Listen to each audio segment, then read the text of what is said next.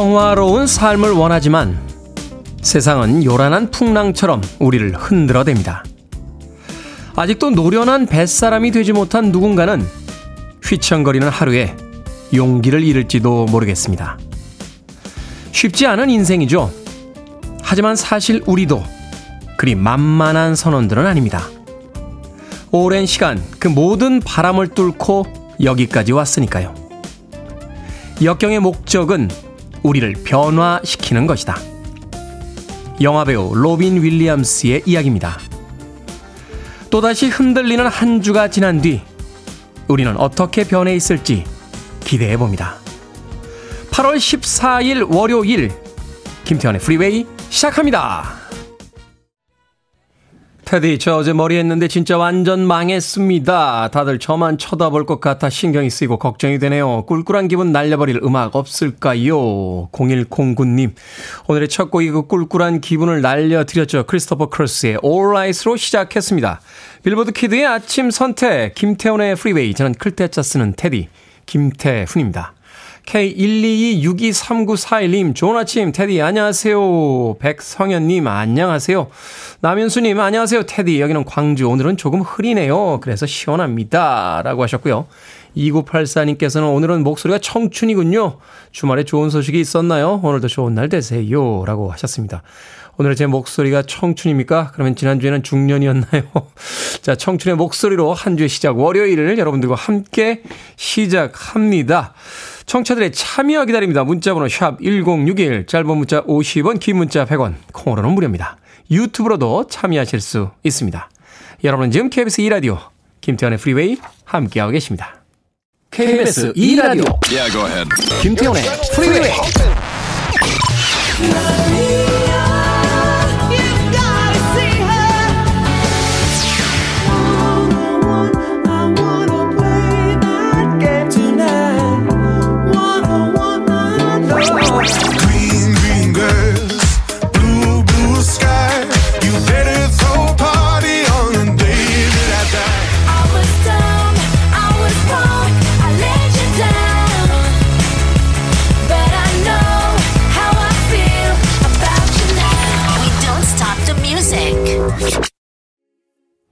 마치 교회 성가를 듣는 듯한 그런 경건함마저 느껴집니다. 리얼그룹의 I Sing You Sing 듣고 왔습니다.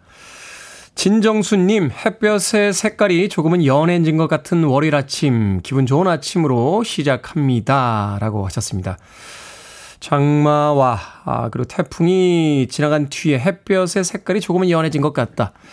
글쎄요, 어제도 굉장히 무더웠습니다. 서울의 날씨는 30도가 넘는 날씨였고, 조금만 걸어 다녀도 땀이 나긴 했습니다만, 그래도 폭염이었던 몇 주 전의 날씨에 비해서는 가을 쪽에 조금 가까워진 게 아닌가 하는 기분도 들긴 들더군요. 자, 유남주님, 안녕하세요, 테디. 요즘 식당이 잘 안 돼서 오늘부터 배달을 시작합니다.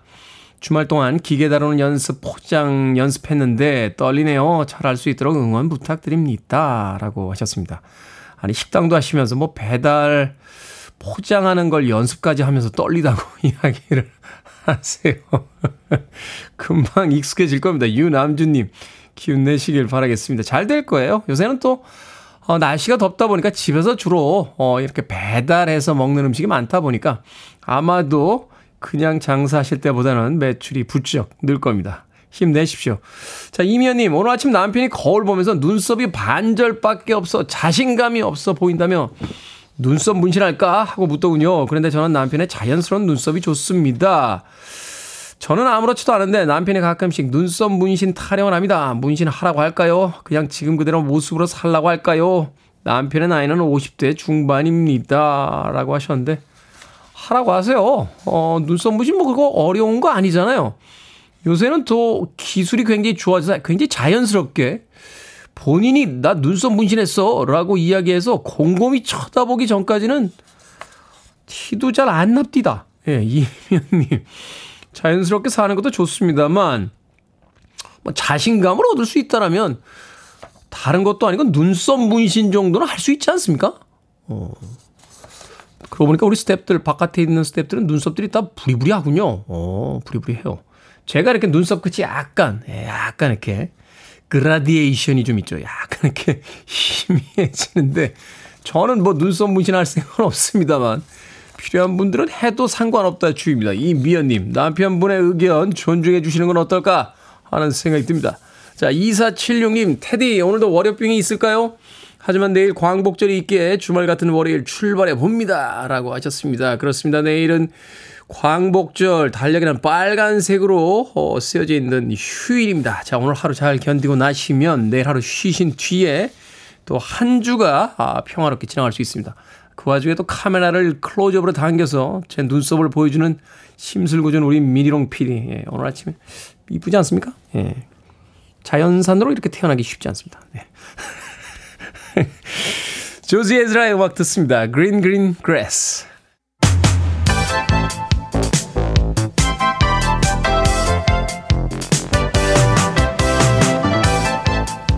이 시간 뉴스를 깔끔하게 정리해 드립니다. 뉴스 브리핑 캔디 전예현 시사평론가와 함께합니다. 안녕하세요. 안녕하세요. 전예현입니다. 자, 세계 스카우트 잼버리 대회 지난주에 폐영식을 치렀습니다. 아직까지 국내에 체류하면서 관광을 하고 있는 또 잼버리 음. 대원들도 굉장히 많더군요. 주말에 도시 이곳저곳에 눈에 띄던데 어찌됐건 이제 파행의 책임을 따져봐야 하는 시간이 됐습니다. 그렇습니다. 물론 여야의 입장이 첨예한데요. 일단 감사원에서 잼버리 파행 운행과 관련해서 조만간 대대적 감사 착수에 돌입할 계획이라고 하죠. 일단 여당의 입장은 문재인 정부와 전라북도의 책임이다. 이렇게 주장을 하고 있죠. 전라북도가 잼버리를 핑계로 예산을 타는 데만 힘을 쏟았다라고 여당은 주장을 하고 있는데 하지만 민주당은 완전히 반대 입장입니다. 대통령이 국정을 책임지는 자리인데 문제가 생기면 무조건 책임을 회피하고 있다라면서 잼버리 파행 세태에 대한 윤석열 대통령의 사과, 총리의 사퇴, 그리고 감사원의 감사가 아니라 국정조사를 해야 된다 이렇게 요구를 하고 있습니다.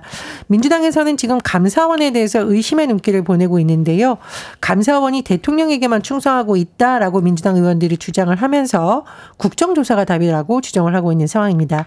이런 가운데 잼버리 공동조직위원장인 민주당 김윤덕 의원이 이번 사태에 대해서 사과를 하면서 이런 주장을 했습니다. 지난 6월에 긴급 조직위원장 회의가 있었는데 여가부에서 재난 재해 예비비 편성을 거절했다라고 지금 김윤덕 의원이 주장하고 있는데 그에 대해서도 조사를 해야 된다라고 목소리를 높이고 있는 상황입니다. 어쨌든 국회 행정안전위원회가 16일 전체 회의를 여는데요. 이 자리에 이상민 행정안전부 장관이 출석할 예정입니다. 잼버리와 관련한 현안 질의가 진행되는데 국민들 입장에서는 뭐 여야를 떠나서 다시는 이런 일이 없어야 되기 때문에 어쨌든 철저한 진상이 밝혀져야겠습니다. 개최부터 그 야영지를 선정한 전 정부부터 1년 6개월의 시간이 있었는데 또 완벽한 준비를 하지 못한 이번 정부까지 철저히 좀 조사를 해 주시길 바라겠습니다. 자, 이번 주 한미일 정상회의가 열릴 예정이라고요? 예, 오늘 18일 미국 대통령의 전용 별장인 캠프 데이비드에서 한미일 정상회의가 열릴 예정이고요. 한미 정상회담과 한일 정상회담도 별도로 추진되고 있는 것으로 전해집니다. 일단 이번 정상회의의 주요 의제는요. 안보 문제가 될 것으로 전해지고 있는데요. 김태호 국가안보실 1차장의 브리핑 어제 있었습니다. 주요 내용을 요약을 해보면 한미일 정상은 북한의 핵미사일 위협에 공동 대응하기 위한 실질적 협력 방안을 논의할 예정이라고 하고요. 또 워낙 이 의제가 중요한 만큼 정상들이 공개하는 성명에 북한의 핵 미사일 위협을 직접 명시할 것이라는 전망도 나오고 있습니다. 자, 우리 국민들의 또 다른 관심수는 후쿠시마 오염수 문제인데 한미일 정상이 모인 자리에서 이 자리 이, 어, 이 문제가 과연 논의가 될까 또 다른 관측이 나오고 있지만 대통령실에서는 이번 회의의 의제로는 후쿠시마 오염수 문제는 오르지 않을 거다라고 밝혔습니다. 윤석열 대통령이 오늘 17일 출국할 예정인데요. 별도의 배우자 일정은 없고 부인 김건희 여사는 동행하지 않습니다. 한편에 또 발표했죠. 뭐 반중국 연대는 아니다라고 또 공식적으로 이야기를 한 것 같은데 자 한미일 정상회의 그 결과 또 기다려 보도록 하겠습니다. 실종자 수색 중에 안타깝게 사망한 고 최수근 상병 사건 계속 지켜봐야겠는데 순직 사건을 수사하던 박정훈 전 해병대 수사단장이 해병대 징계위원회에 회부가 됐습니다. 그렇습니다. 그런데 이제 박정훈 전 수사단장의 경우에는 사실 추가 징계라고 봐야겠죠. 왜냐하면 박정훈 전 수사단장이 임성근 사단장 등에게 과실치사 혐의가 있다는 내용을 경찰에 이첩한 것과 관련해서 보직 지금 해임을 당한 상태이기 때문에 저희가 전 수사단장이라고 말하고 있는 거고요. 그러니까 내부 사안을 외부 쪽으로 유출했다. 여기서 이제 책임 소재가 생기는 이런 건가요? 것보다는 경찰에 이첩하는 것을 보류하라라는 명령을 듣지 않았다 등등이 적용된 것으로 알려지고 명령 있는데요. 불복종이군요. 그렇습니다. 집단 항명 수괴 혐의로 군 검찰에 지금 입건까지 된 상황입니다. 그런데 해병대 측에서요. 박정훈 전 수사단장에 대해 추가로 징계에 착수했는데 현직 군인 신분인 상태에서 허가를 받지 않고 KBS 등에 출연했다. 일방적 주장을 했다라는 것이 해병대 측의 입장입니다. 한번 살펴보면 박정훈 전 단장이 군 검찰단 앞에서 기자회견을 하면서 이런 내용을 주장한 바가 있습니다. 사건을 축소하는 외압이 있었다. 라는 식으로 폭로를 했었고요. 또 KBS 시사 프로그램 사사건건에 출연했고 9시 뉴스 인터뷰를 통해서도 본인의 입장을 밝혔는데 그 입장을 요명을 하면 사실을 설명하고 진실을 말씀드리는 것이 국민에 대한 도리라고 생각해서 나왔다는 것이고 지금 변호인단 등이 계속 주장하는 내용을 보면 박정원 수사단장은 엄정하고 철저하게 수사를 했고 명령을 따랐다. 해병대 정신을 지켰다라는 것이 주장이고 군의 입장은 명령을 이행하지 않았다라는 겁니다. 어쨌든 해병대에서는 사전 허가를 받지 않고 방송에 출연했다면서 박 전 단장에 대한 징계위를 소집하고 16일 출석을 통보했는데 또 다른 추가 징계가 이뤄질 가능성이 있는 겁니다. 하지만 박 전 단장 측은 징계 관련 기록과 징계견 명단 공개를 청구하기로 했고 징계의 연기를 신청하면서 적법한 수사 거부에 대한 보복이 아니냐 이렇게 박 전 단장 측 변호인은 주장을 하고 있습니다. 네, 박정훈 전 해병대 수사단장이 그렇게 무리하면서까지 밝히려고 했던 내용이 뭔지 또좀 신경을 써봐야 될 것 같습니다. 자, 교사를 대상으로 하는 학부모의 갑질 사건들이 계속 드러나고 있습니다. 왕의 DNA 운운했던 교육부 사무관 학부모가 교사와 학교 측에 사과를 했다라고 하는데요. 이 교육부 사무관이 본인의 자녀를 지도하는 담임 교사에게 이런 내용의 이메일을 보냈다고 해서 논란이 내렸죠. 본인의 아이가 왕의 DNA를 가졌다. 어떤 어떤 것은 하지 말라. 또 심지어 뭐 여러 번 전화를 했다. 그래서 갑질 의혹이 제기됐었고요. 특히 이 사무관이 이 초등학교 3학년인 자녀가 아동학대를 당했다면서 담임 교사를 신고를 했습니다. 결국 네. 이 담임 교사는 직위 해제됐었는데 그런데 올해 2월, 5월 경찰과 검찰에서 조사를 해봤더니 아동학대 또 무혐의 처분이 났습니다. 이 교사분이 지금 이제 정신 치료를 받고 있는 것으로 전해지고 있는데 이런 이제 논란이 알려지면서 비판 여론이 거세게 일었고요. 대전교육청이 이번 사건과 관련해 교육부 사무관 A 씨를 직위 해제한 것으로 전해지고 있습니다. 이런 가운데 이 교육부 사무관이 13일 교육부 출입기자단에 사과문을 보냈는데 선생님과 학교 관계자 등에게 마음의 상처를 드린 전 진심으로 사과드린다라고 밝혔고 이런 표현을 쓰게 된 것, 본인이 이메일을 보낸 과정이나 이런 것에 대해서는 어, 아동 치료 기간 자료의 일부다. 자녀의 담임 교사와 소통하는 과정이고 직장과 직급을 내세워 압박한 사실은 없다라고 했습니다. 하지만 오늘 또 일부 언론 보도를 보면 과연 일반 학부모가 이렇게 정도까지 할 수 있느냐, 직위 해제에까지 영향을 미칠 수 있었겠냐는 또 다른 의견도 나오고 있습니다. 최근에는 뭐 대학교 축제에 오는 가수들까지도 학부모들이 전화해서 항의를 하는 그런 상황들인데 교육에 대한 부분들은 다시 한번 우리 사회가 전반적으로 고민을 좀 해봐야 될 것 같습니다. 자, 오늘 시사 엉뚱 퀴즈 어떤 문제입니까? 예, 한미일 정상회의 열린다는 소식 전해드렸습니다. 우리에게 필요한 건 좀 더 많은 공휴일. 그렇죠. 그렇습니다. 그런 생각이 저절로 드는데 오늘의 시사 엉뚱 퀴즈 드립니다. 내일이죠. 광복절이 지나면 다음 빨간 날 이때입니다. 음력 8월 보름으로 민족 최대의 명절이라 불리는 이때는 언제일까요? 1번 추석, 2번 결석, 3번 방구석, 4번 타산지석. 정답 아시는 분들은 지금 보내주시면 됩니다. 재밌는 오답 포함해서 모두 10분에게 아메리카노 쿠폰 보내드립니다. 내일 광복절이 지나면 다음 휴일은 바로 이때이죠. 음력 8월 보름으로 민족 최대의 명절이라 불리는 이때 언제일까요? 1번은 추석, 2번은 결석, 3번은 방구석, 4번은 타산지석 되겠습니다. 문자번호 샵 1061, 짧은 문자 50원, 긴 문자 100원, 콩으로는 무료입니다. 뉴스 브리핑 전혜연 시사평론가와 함께했습니다. 고맙습니다. 감사합니다. 블론디입니다. 마리아.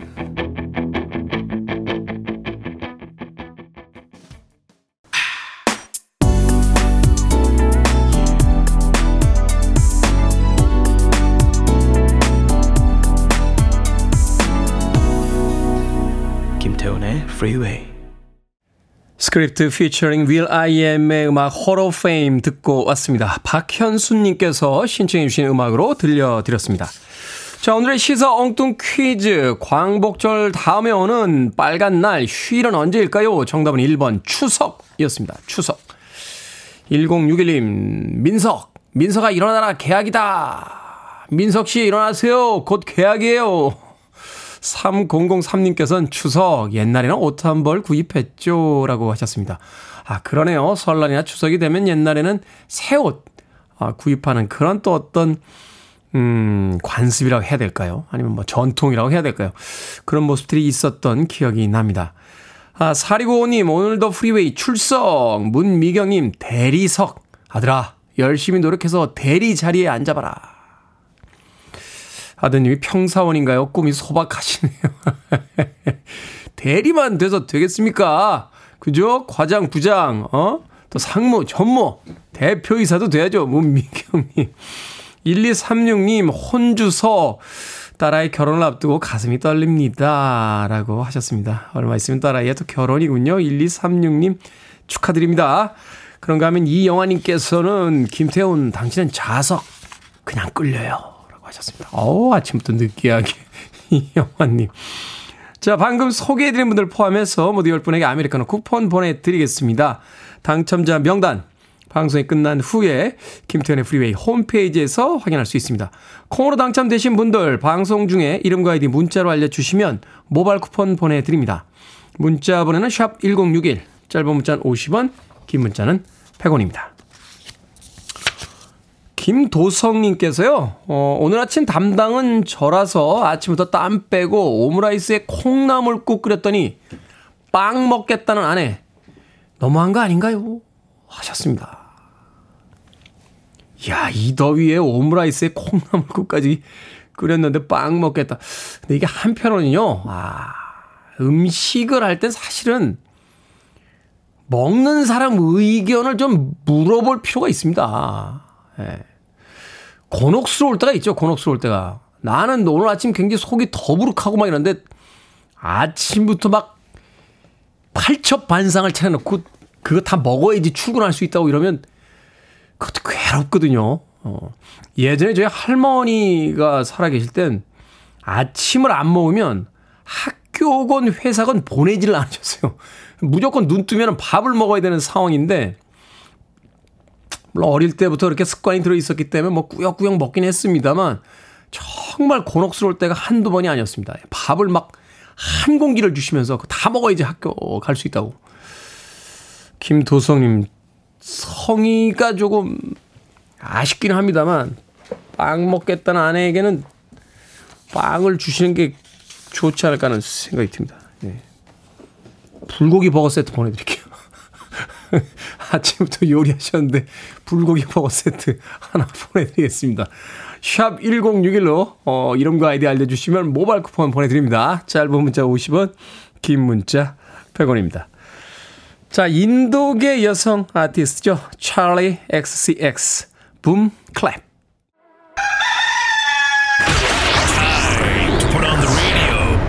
김태훈의 Freeway. Are you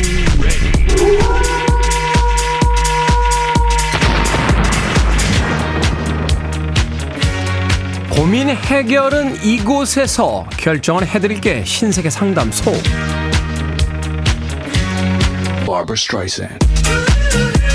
익명으로 최모 씨. 뭘 하든 1부터 100까지 같이 해야 하는 남편. 힘들어도 참고 다 같이 할까요? 아니면 남편 기분 상하더라도 힘들다고 이야기할까요? 병원이나 심지어 시댁도 저 없으면 안 갑니다. 힘들다고 이야기하세요. 그분하고 오래오래 가시려면 지금부터 서로 맞추며 가야 합니다.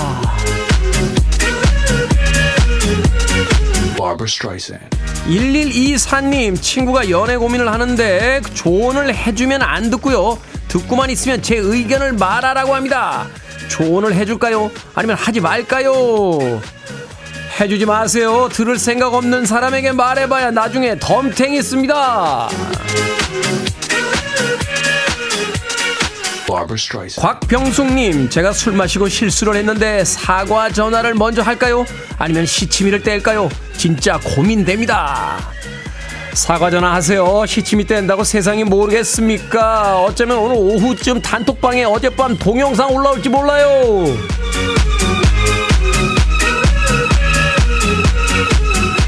양정희님, 가끔 제 차를 얻어 타는 친구가 있는데 말로만 고맙다 하고 성의 표시를 안 합니다. 은근히 섭섭한데 그래도 차를 태워줄까요? 아니면 다음부터 태워주지 말까요? 태워주지 맙시다. 성의 표시 없는 그 친구도 그렇고 성의 표시 없다고 섭섭한 마음도 그렇고 깔끔하게 태워주지 맙시다. 방금 소개해드린 네 분에게 선물도 보내드립니다. 코너 뽑힌 분들은 방송 중에 이름과 아이디 문자로 알려주세요. 고민 있으신 분들 편하게 상담 의뢰해 주시기 바랍니다. 문자번호 샵 1061, 짧은 문자 50원, 긴 문자 100원, 콩으로는 무료입니다. Ready for the world. 오 쉴라.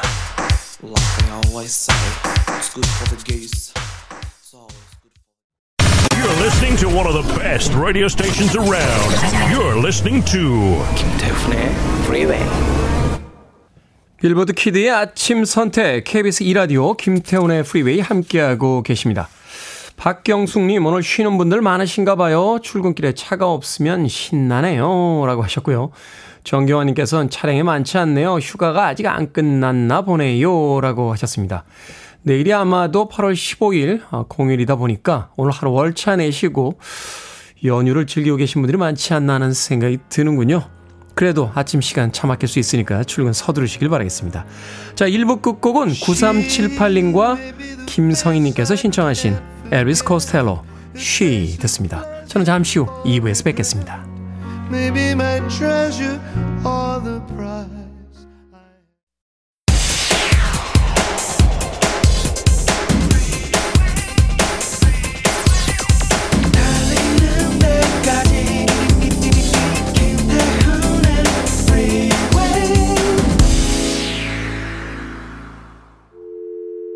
I need your arms around me. I need to feel your touch.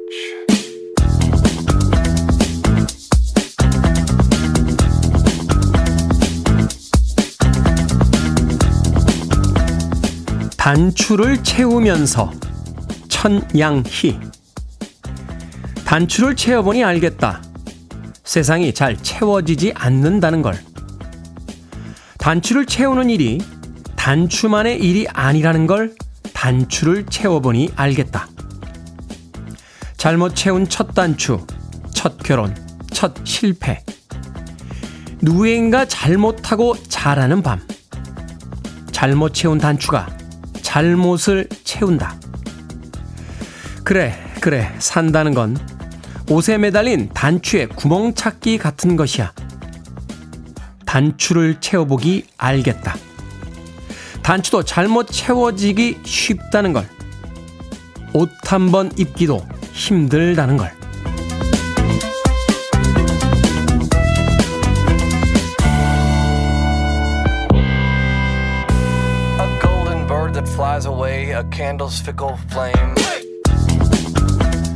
뭐든 읽어주는 남자. 오늘은 청취자 최학규님이 보내주신 천냥이 시인의 시 단추를 채우면서를 낭독해 드렸습니다. 손에 집히는 대로 단추를 채우다 보면 첫 단추를 잘못 채우기 쉽죠. 첫 단추 하나 잘못 채웠을 뿐인데 다른 단추들도 엉뚱한 구멍에 채워지게 됩니다. 그럴 때는 귀찮고 짜증 나더라도 처음부터 다시 시작해 볼 수밖에 없겠죠. 귀찮다고 하루 종일 짜증을 내면서 흐트러진 옷- 옷차림새로 다닐 수는 없을 테니까요. 그래도 단추는 다시 풀었다 채울 수 있으니 다행입니다. 고장난 지퍼처럼 쉽게 돌이키지 못하는 것도 있으니까요. 홀 앤 오츠의 One으로 시작했습니다. 김태훈의 프리웨이 2부 시작했습니다. 앞서 일상의 재발견, 우리 하루를 꼼꼼하게 들여다보는 시간, 뭐든 읽어주는 남자. 오늘은 최학균님이 보내주신 천양희 시인의 시 단추를 채우면서를 낭독해 드렸습니다. 김윤숙님 시 좋군요 하셨고요. 무사무탈님 대단하시네요. 어떻게 단추로 이렇게 적절하게 표현을 하셨을까. 김윤숙님, 의미 있는 시입니다. 라고 하셨고요. 정재훈님께서 늦잠 잔 날은 지각할까봐 선크림은 못 발라도 첫 단추는 심사숙고해서 끼웁니다. 하셨고요. 박향자님, 인생에서 처음 첫 마음은 굉장히 중요합니다. 무엇보다 마음가짐이 중요하다고 생각되네요. 라고 하셨습니다. 첫 단추를 잘 끼우는 것도 중요합니다만, 첫 단추를 잘못 끼웠을 때 빨리 제자리로 돌아가는 게 더 중요하지 않나 하는 생각이 듭니다. 2부가 시작될 때까지만 해도 기분이 굉장히 좋았는데 예, 뭐든 읽어주는 남자를 읽다가 잠깐 발음이 꼬이면서 그때부터 계속해서 두 번, 세 번 발음이 꼬이게 됩니다. 계속 그게 머릿속에 남아 있어서 그래요. 첫 단추를 잘못 낀 거에 대해서. 예, 첫 단추가 잘못 끼워졌을 때 빨리 털어버릴 수 있어야 되는데, 예, 거기 집착하기 시작하면, 예, 뒤에 가서 계속 어, 똑같은 실수들, 더한 실수들은 하게 되죠. 오늘 한 주의 시작 월요일입니다. 출근길에 혹은 다른 계획들 속에서 비록 첫 단추가 잘 못 끼워지더라도 빨리 털어내시고 그 다음 단추로 가시길 바라겠습니다. 물론 잘못 끼워진 첫 단추는 풀어내고 다시 처음부터 시작을 해야겠죠. 자, 뭐든 읽어주는 남자, 여러분 주변에 의미 있는 문구라면 뭐든지 읽어드리겠습니다. 김태훈의 프리웨이 검색하고 들어오셔서 홈페이지 게시판 사용하시면 됩니다. 말머리 뭐든 달아서 문자로도 참여 가능하고요. 문자 번호는 샵1061, 짧은 문자는 50원, 긴 문자는 100원, 콩으로는 무료입니다. 오늘 채택된 청취자 최학균님에게 촉촉한 카스테라와 아메리카노 두 잔 모바일 쿠폰 보내드리겠습니다.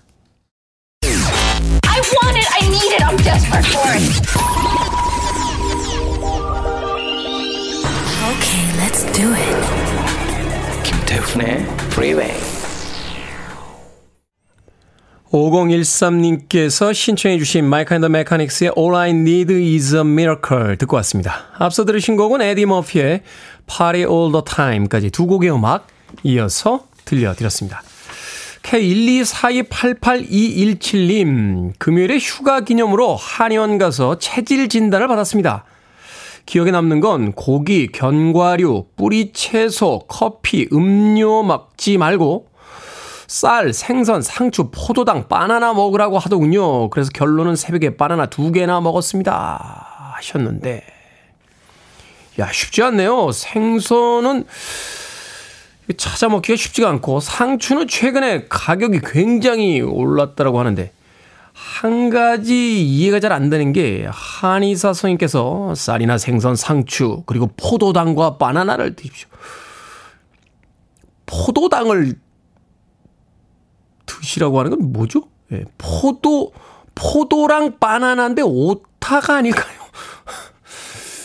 아니 아무리 그 최근에 뭐 여러 가지 성분 표시가 잘 돼 있다고 합니다만 의사 선생님께서 이렇게 고기나 견과류는 드시지 마시고요. 어, 상추하고 포도당을 드세요. 이렇게, 이렇게 이야기하지는 않으셨을 것 같은데. 아마도 포도가 아니었을까 하는 생각이 드는군요.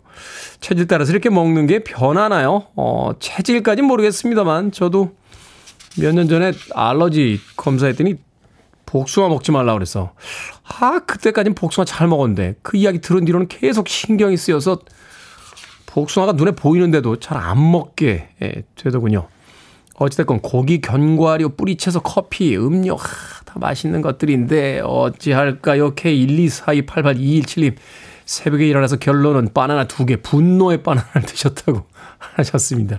체질에 맞는 거 많이 드시길 바라겠습니다. 325님 클테자 써서 아직도 크고 있는 태훈 씨 안녕하십니까? 저는 경주에 사는 19년차 바리스타이며 15년차 바리스타 강사입니다. 그리고 몇 주 전 다카마츠로 아내 환갑 여행 간다고 한 사람이에요. 휴가 때 경주 오고 싶다 하셨는데 제가 커피 쏠 테니까 제 카페 들러주세요. 그리고 오늘이 제 아내의 60번째 생일입니다. 아내가 피자랑 콜라 먹고 싶대요. 환갑 선물 부탁해요. 라고 하셨습니다. 325님. 피자 한 판하고 콜라 보내드립니다. 환갑 축하드리고요. 경주에 가면 꼭 한번 들려보도록 하겠습니다. 자, 2303님께서 실천하셨습니다. Spice Girls, Too Much.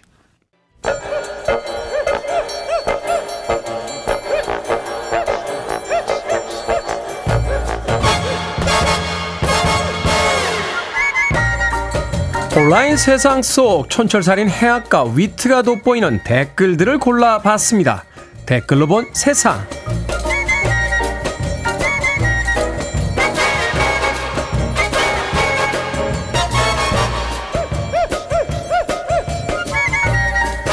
첫 번째 댓글로 본 세상. 최근 SNS에서 키 크는 운동법이 인기입니다. 한 외국 유튜버가 매일 아침 이 동작을 해서 185cm였던 키가 193cm까지 커졌다고 주장했기 때문인데요. 발 뒤꿈치를 들어 올리면서 팔과 가슴, 고개를 뒤로 젖히는 걸 반복하는 동작인데 자세를 곧게 세워서 키가 자라는 원리라고 하는군요. 하지만 전문가들은 성장기가 끝난 성인은 스트레칭으로 키가 클 수 없다고 말했답니다. 여기에 달린 댓글 드립니다. XJ님, 거짓이든 뭐든 아이와 저녁마다 하고 있어요. 저희는 정말 간절하거든요. 아리님, 탈모 완치에 도움이 됨. 키가 커질 수 있음. 이 두 가지는요, 아무리 속고 속아도 재도전하게 됩니다. 멈출 수가 없어요. 키가 커지는 운동법이라니 저도 한번 따라해보고 싶긴 한데 아니 그런데 이분은 키가 185cm였는데 뭘 더 크겠다고 이런 운동을 하셨다는 겁니까? 하여튼 있는 사람들이 더하다니까요.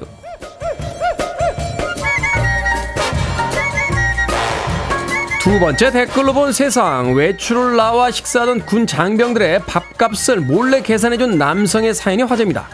장병 6명이 외출을 나와 고깃집에서 식사를 하고 계산을 하려고 했더니 이미 20만원 가까운 음식값이 지불돼 있었던 건데요. 한 장병이 식당 사장님을 통해 감사 인사를 전하자 남성은 결제 금액은 키, 크지 않지만 그대들이 국가에 하는 일은 결코 작지 않다 라고 격려했다는군요. 여기에 달린 댓글 드립니다. PH 수님 누구나 생각은 할 수 있어도 실천하기는 어려운 일인데 존경받을 만한 멋진 어른이라고 생각이 됩니다. 윤희님, 아들이 군대 갔을 때 휴가 나온 군인들 보면 쫓아가서 햄버거라도 사주고 싶었어요. 베푸신 분도 감사함을 전한 군인분도 늘 좋은 일만 있으시길 바랍니다. 세상에는요, 뉴스에 나오는 분들 말고 이렇게 좋은 분들도 많다는 걸 잊지 맙시다.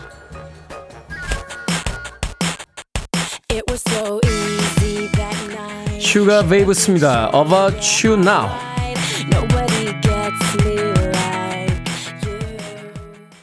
Free your mind.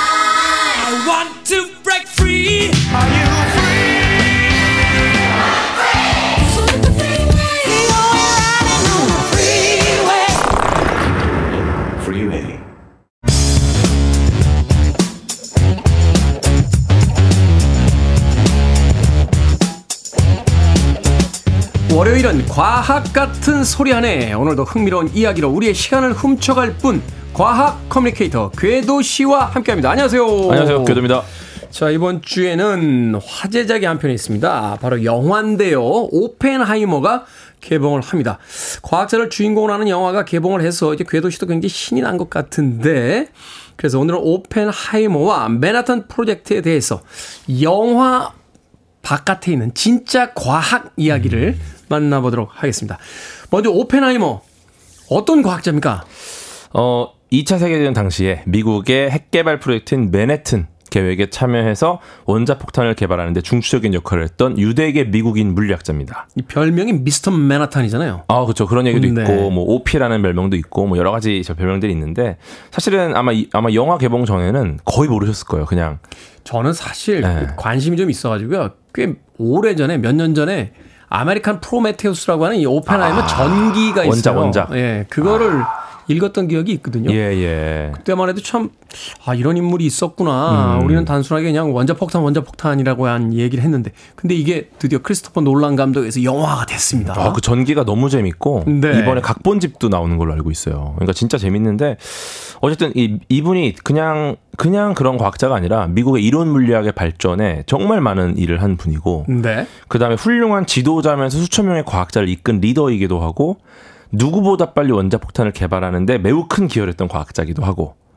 굉장히 전략가이고 또 정치적인 인물이기도 하고 또한 그러면서도 과학적인 성과를 이뤘던 굉장히 다면적인 인물이더라고요. 맞아요. 정말 리더십이 있고 그 다음에 진짜 사실 인간이 그 전까지는 그런 힘을 가지고 있지 않았는데 그 힘을 자연에서 뽑아내는 사람이죠 어떻게 보면은.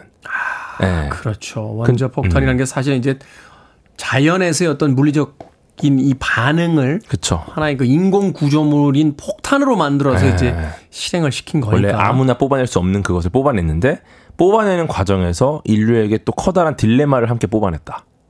그래서 그 책 제목이 American Prometheus였어요. 그러니까 음. 인류에게 최초로 불을 가져다 준 맞아요. 그리스 신화 속의 음. 인물처럼 그 이전까지는 자연에 존재하지만 인간이 갖지 못했던 원자력이라는 것을 이제 가져온 인물이다. 음. 라고 이제 알려줬는데. 그 핵폭탄 개발하는 기사들이 막 나왔을 때 그때 이제 이런 기사 이런 설명도 있었어요. 그 프로메테우스가 올림푸스산으로 돌아가서 제우스의 벼락을 훔쳐서 돌아왔다. 유치해. 멋있어. 아, 유치해. 왜요?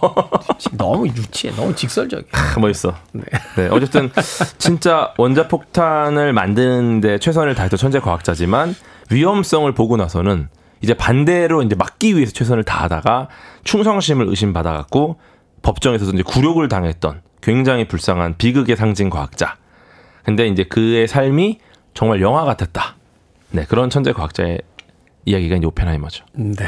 자신은 과학자로서의 어떤 발견과 연구를 진행했지만 그것이 미칠 이제 영향을 음. 막기 위해서 최선을 다해서 싸웠던 당대에는 그래서 어, 반애국적 행위로 이제 취급됐지만 현재에 와서 이제 새롭게 조명되고 또 그쵸. 평가되는 인물이다. 네, 네. 어릴 때부터 공부 잘했습니까?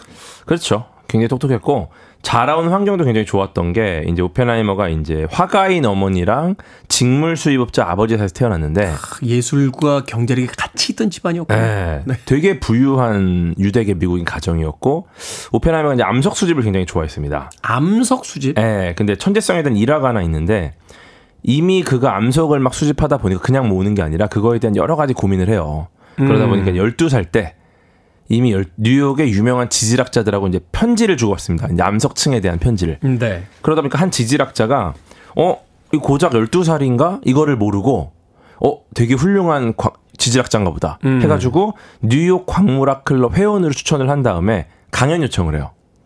강연 요청을 한다. 예. 그래서 이제 아버지한테 이거 어떡하냐. 아버지가 좀말좀 해달라. 이거 못한다. 이랬더니 아버지가 어, 이거 재밌네. 해보자. 그래갖고 이제 강연 날 나타난 거예요. 아. 근데 이제 부모님하고 딱 나타났는데 어, 강연장에 왜 애를 데리고 와? 저 사람은 이랬는데 갑자기 애가 올라가는 거예요. 그 사람들이 빵 터졌죠. 그리고 막 올라가는데 단상에 가려가지고 사람이 엄- 안 보이는 거야. 안 보이겠죠. 키가 작으니까. 그래갖고 이제 밑에 뭐 박스 놓고 올라가서 했는데 끝나고 나니까 이제 사람들이 큰 박수를 보내고 그러니까 일단은 공부를 굉장히 잘했고 뭐 이런 정말 전문성을 보여주니까 그 부모님은 아 얘가 천재구나 이걸 알고 있었는데 근데 이제 뭐 항상 1등하고 그래도 맨날 뭐 친구들하고는 아예 놀질 않고 혼자 이제 뭐 광물 같은 거 보고 있고 이러니까 아 얘가 좀 걱정이 좀 된다 이런 상황이었죠. 아이들. 머리는 네. 아주 좋은 아이였지만 자기 세계에 푹 빠져서 어, 말하자면 이제 다른 사람들과 별로 교류가 없었던 그런 아이였다. 그쵸. 20세기를 대표하는 이제 물리학자다 이렇게 평가를 합니다. 그렇다면 광물에서 물리학으로 어떤 방식으로 이제 그 관심이 옮겨가게 되는 건가요? 어, 오펜하이머가 18살에 하버드 대학을 입학을 해요. 네. 근데 전공을 되게 고민을 많이 합니다. 막 정말 다양하게 막 시, 시인이 될까 막 이런 고민까지 할 정도로 너무 관심 있는 분야가 넓었어. 머리가 좋다는 건 정말 네. 대단한 거. 자기가 뭐딱 무슨 뭐 아이스크림도 아닌데 자기가 골라서 먹을 수 있어. 그러니까 뭘 시- 할까? 어. 시인이 될까? 광물학자가 될까? 막 물리학자가 될까? 막 근데 그러다가 이제 일단 고른 게 맨 처음에 자기가 좋아했던 게 이제 화학이다라고 생각을 해가지고 화학 화학을 결정하고 한 3년 정도면 졸업할 수 있겠지 생각을 합니다. 하버드를 예. 18살에 입학해서 와 3년이면 되지 네, 않겠어? 3년 정도 하면 되겠다. 예, 근데 이제 이분이 그래서 사생활 뭐 어떤 사적인 활동을 아예- 아예 하지 않고 한 학기에 신청 가능한 모든 수업을 다 신청하고 그다음에 하루 종일 공부하는데 그렇게 1년 정도 지났는데 1년이 지나니까 어 내가 화학에서 좋아하던 것들이 사실상 화학이 아니었구나. 음. 물리학이었구나. 이걸 깨달아요. 네, 그래갖고 아 근데 이제 물리학과가 아니니까 네. 그리고 또 기초 물리학 수업을 1년 동안 하나도 안 들었어. 음. 그래갖고 이제 물리학 수업을 듣고 싶어갖고 자신이 읽었던 물리학 책 15권 정도를 이제 적어가지고 물리학과 대학원 수업을 듣게 해달라고 학- 학교에 청원을 내요. 아, 내가 이렇게 공부를 해왔는데 음, 내가 뭐 화학까지만 물리학을 내가 좋아하고 할 수 있다. 그래서 교수들이 이제 그 내용을 봤는데 15권 책 제목을 보니까 이건 무조건 거짓말인 거예요. 이걸 읽은 애가 있을 수가 없다. 화학과 학부생이. 교수님들도 이제 네. 해석이 잘 안 되는 책들이고 막 그러니까 이렇게 네, 이게 어려운 책이다 보니까 있어, 있어. 그런. 이 거짓말인데 이책 제목을 아는 학생이라는 것만으로도 나중에 물리학 박사 학위를 받는 게 문제 없다라고 생각할 정도로 어. 네, 굉장히 또 책을 잘 고른 거죠. 네. 그래서 일단은 물리학과에서 지도 교수를 찾아서 지도를 받고 결국 어 하버드 대학교는 이제 최우등 졸업을 합니다. 최우등 졸업. 물론 이제 화학과 학, 학- 학사로 네. 물리학 공부를 했지만 화학과 학사로 최우등 졸업을 하죠. 대단한 사람이에요, 진짜. 네. 그런 사기 캐릭터가 있단 말입니까? 네. 저희도 음악 평론가들끼리 자기가 제일 좋아하는 음반 10장 이렇게 탁 이렇게 발표할 음. 때 있어요. 우리끼리 웃죠. 네, 이거는 발표용이지 집에서 이런 거안 돼. 아, 사실 한 번 정도 들었을 것이다.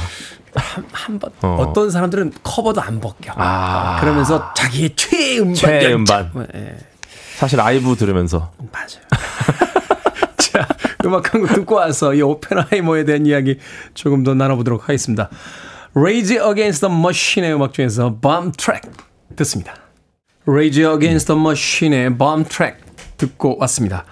빌보드 키드의 아침 선택 KBS 2라디오 김태훈의 프리웨이 과학 같은 소리 하네 과학 communicator 궤도 씨와 함께 과학자 오펜하이머에 대해서 이야기 나눠보고 있습니다.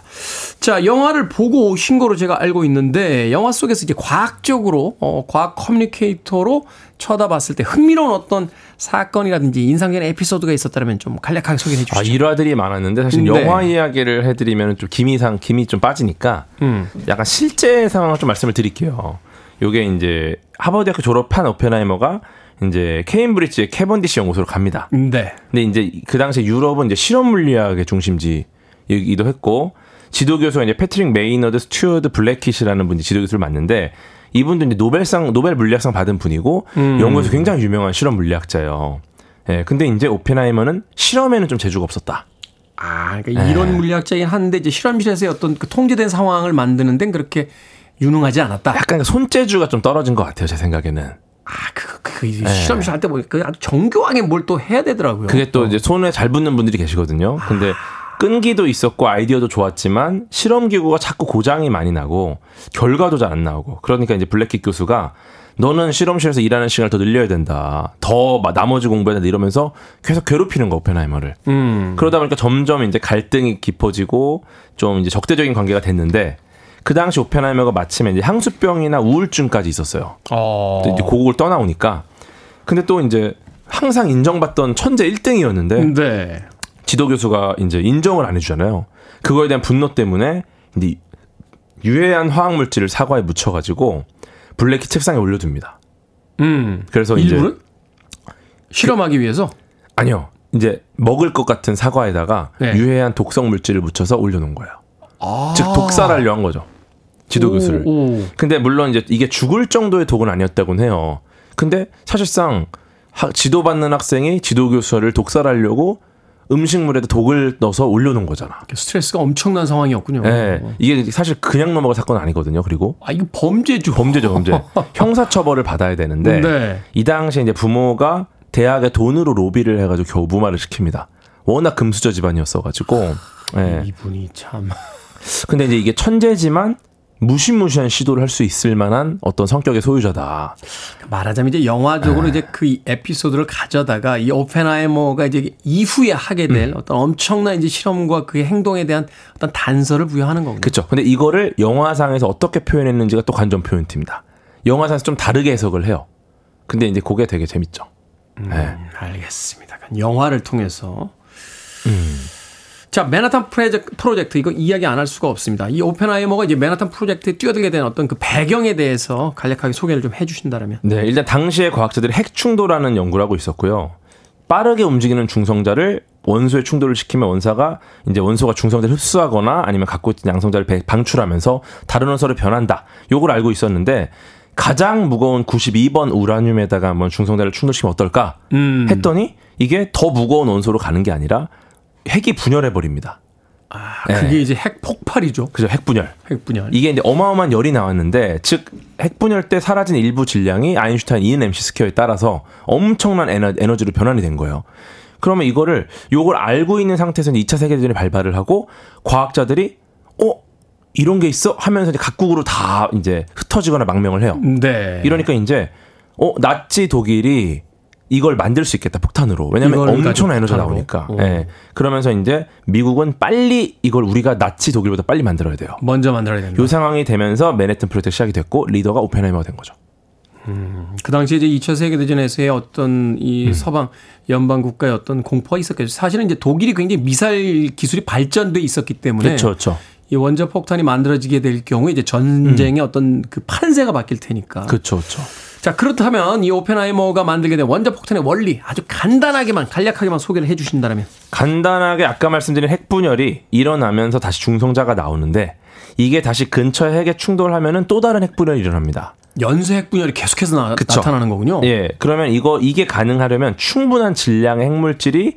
필요한데 그 기준이 임계 질량인데 그래서 처음에는 총열 방식으로 만들어요. 이쪽에 막대 모양 우라늄을 두고 이쪽에 이제 또 우라늄을 두고 폭, 폭 화약을 터뜨려서 이게 탁 돌진하면서 총열을 타고 뭉치면서 임계 질량을 넘어가면서 핵분열이 일어나는 거예요. 총구처럼 그 네. 총 이렇게 그 권, 권총이나 이제 장총 이렇게 총 총열처럼. 예, 예. 근데 이제 이게 되려면 우라늄을 농축시켜야 되는데 이게 너무 오래 걸리고 비용이 많이 들어가요. 네. 그래서 이제 플루토늄을 찾아서 새로운 방식, 네파형이라는 방식으로 다시 설계를 합니다. 32면체에 바깥쪽에 화약을 터뜨려서 플루토늄을 가운데로 모, 모으는 거죠. 아, 그러니까 네. 원 구형 구형으로 만들어서 바깥쪽에서 폭탄을 터뜨리면 한 점으로. 그 폭발에 의해서 안쪽으로 모이게 그쵸. 되니까 근데 총열은 총열은 이제 2차원으로 뭉치는 건데 음, 이건 이건 3차원에서 한 점으로 삼차원이네. 모으니까 어. 효율은 훨씬 좋아요. 왜냐면 훨씬 많은 게 한 번에 뭉치니까. 그리고 이 방식을 써야만이 플루토늄 핵- 핵폭탄을 만들 수가 있고 네. 대신 이게 한 번도 안 해본 거라서 반드시 테스트를 해봐야 되는 상황. 음. 리스크가 너무 큰 상황. 요런 상황에 대한 내용이 영화상에서 굉장히 긴장감 있게 또 벌어집니다. 그렇군요. 그렇게 해서 이제 한 개는 우라늄 폭탄을 만들었고 이제 우라늄 폭탄을 만들 시간이 부족하니까 이제 플루토늄 폭탄을 만들었고 그렇게 하나는 히로시마의 Little Boy가 떨어졌고 네. 플루토늄으로 만든 Fat Man은 이제 나가사키에 투하가 됐죠. 아, 그게 각기 다른 방식이 둘이 달라요. 예. 우라늄만 했으면 한 발밖에 없었을 텐데 사실 한 발이 떨어지면 바로 항복은 안 나와요. 근데 두 발이 떨어지면 어 이게 항복 안 하면 세 발, 네 발도 있겠구나라는 생각이 들, 드니까 그러면서 이제 항복이 됐죠 일본이. 팬맨과 리틀보이. 네. 그런 이야기도 있더라고요. 그 폭탄 투하하는 사람들에 대한 어떤 죄의식을 없애기 위해서 일부러 그 폭탄의 이름을 귀여운 이름으로 좀 귀엽게. 지었다. 예, 또 그런 게 또 있죠. 비극이죠.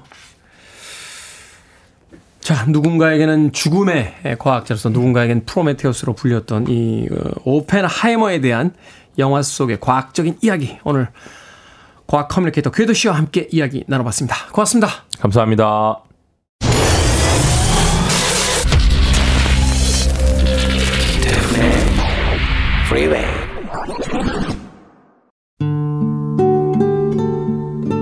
KBS 2라디오 김태훈의 프리웨이 오늘 방송 여기까지입니다.